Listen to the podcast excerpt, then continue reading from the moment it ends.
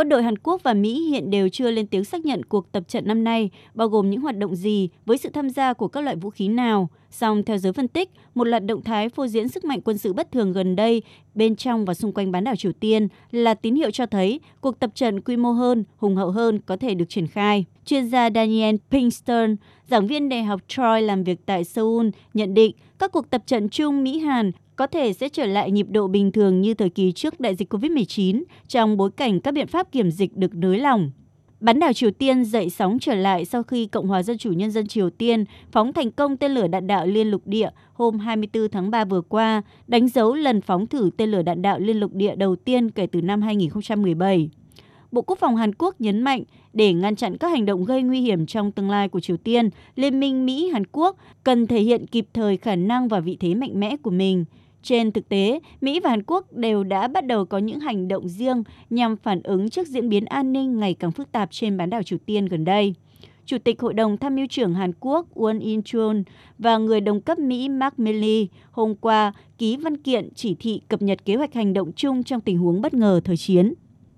Quân đội Mỹ gần đây thông báo đang đẩy mạnh nỗ lực quân sự tại Biển Hoàng Hải và đã tiến hành tập trận với tàu sân bay, trong khi nguồn tin từ Bộ Quốc phòng Hàn Quốc cũng vừa xác nhận nước này đã phóng thành công một tên lửa sử dụng nhiên liệu rắn lên vũ trụ nhằm đáp trả việc Triều Tiên vi phạm lệnh cấm và tiến hành phóng thử tên lửa đạn đạo liên lục địa. Người phát ngôn Bộ Quốc phòng Hàn Quốc Bu Seong-chan cho biết, 최근 북한이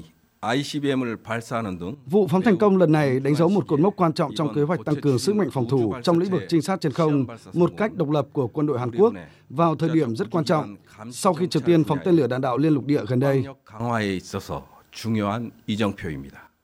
Trong bài phát biểu nhân dịp dự lễ bổ nhiệm 75 vị tướng mới trong ngày hôm qua, Tổng thống sắp mãn nhiệm của Hàn Quốc Moon Jae-in cũng kêu gọi quân đội nước này duy trì thế trận phòng thủ vững chắc trong bối cảnh leo thang căng thẳng với Triều Tiên. Vài năm trở lại đây, nhằm xoa dịu Triều Tiên hướng tới tái khởi động các cuộc đàm phán phi hạt nhân hóa bị đình trệ, Mỹ và Hàn Quốc đã giảm bớt, thu nhỏ quy mô tập trận quân sự chung. Song trước những diễn biến căng thẳng gia tăng trở lại, khi Triều Tiên dồn dập triển khai các vụ tên lửa, Mỹ và Hàn Quốc được cho là đang để ngỏ khả năng có hành động đáp trả kiên quyết.